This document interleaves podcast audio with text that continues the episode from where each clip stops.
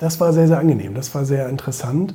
Und ähm, ich meine, ich will jetzt nicht zu viel davon ausplaudern, weil ich gar nicht weiß, was ich davon sagen darf und was nicht. Ähm, aber es kam, wie gesagt, dieser Tenor war.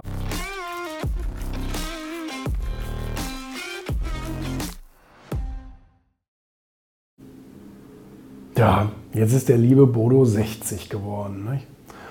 Heute ist er ein Septemberkind. Ne? Ich erinnere mich noch, als ich ihn ähm, das erste Mal äh, am Telefon hatte. Ähm, nee, anders. Ich erinnere mich, als ich ihn das erste Mal damals für Sachwertmagazin gewinnen wollte. Das äh, muss dann 2011 gewesen sein. Und ähm, da war nichts zu machen.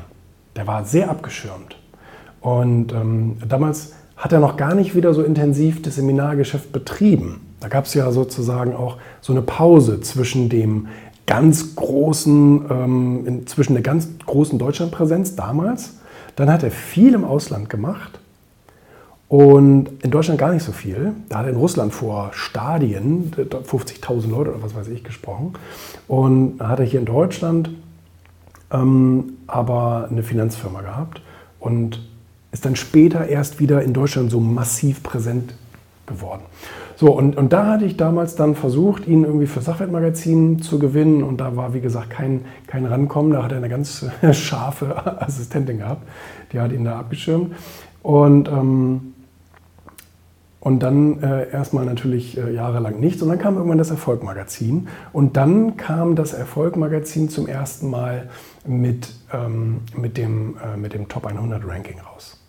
Und da habe ich ihn dann zum ersten Mal am Telefon gehabt. So. Und war total überrascht, was für ein offener, für offener Typ das ist. So, nicht?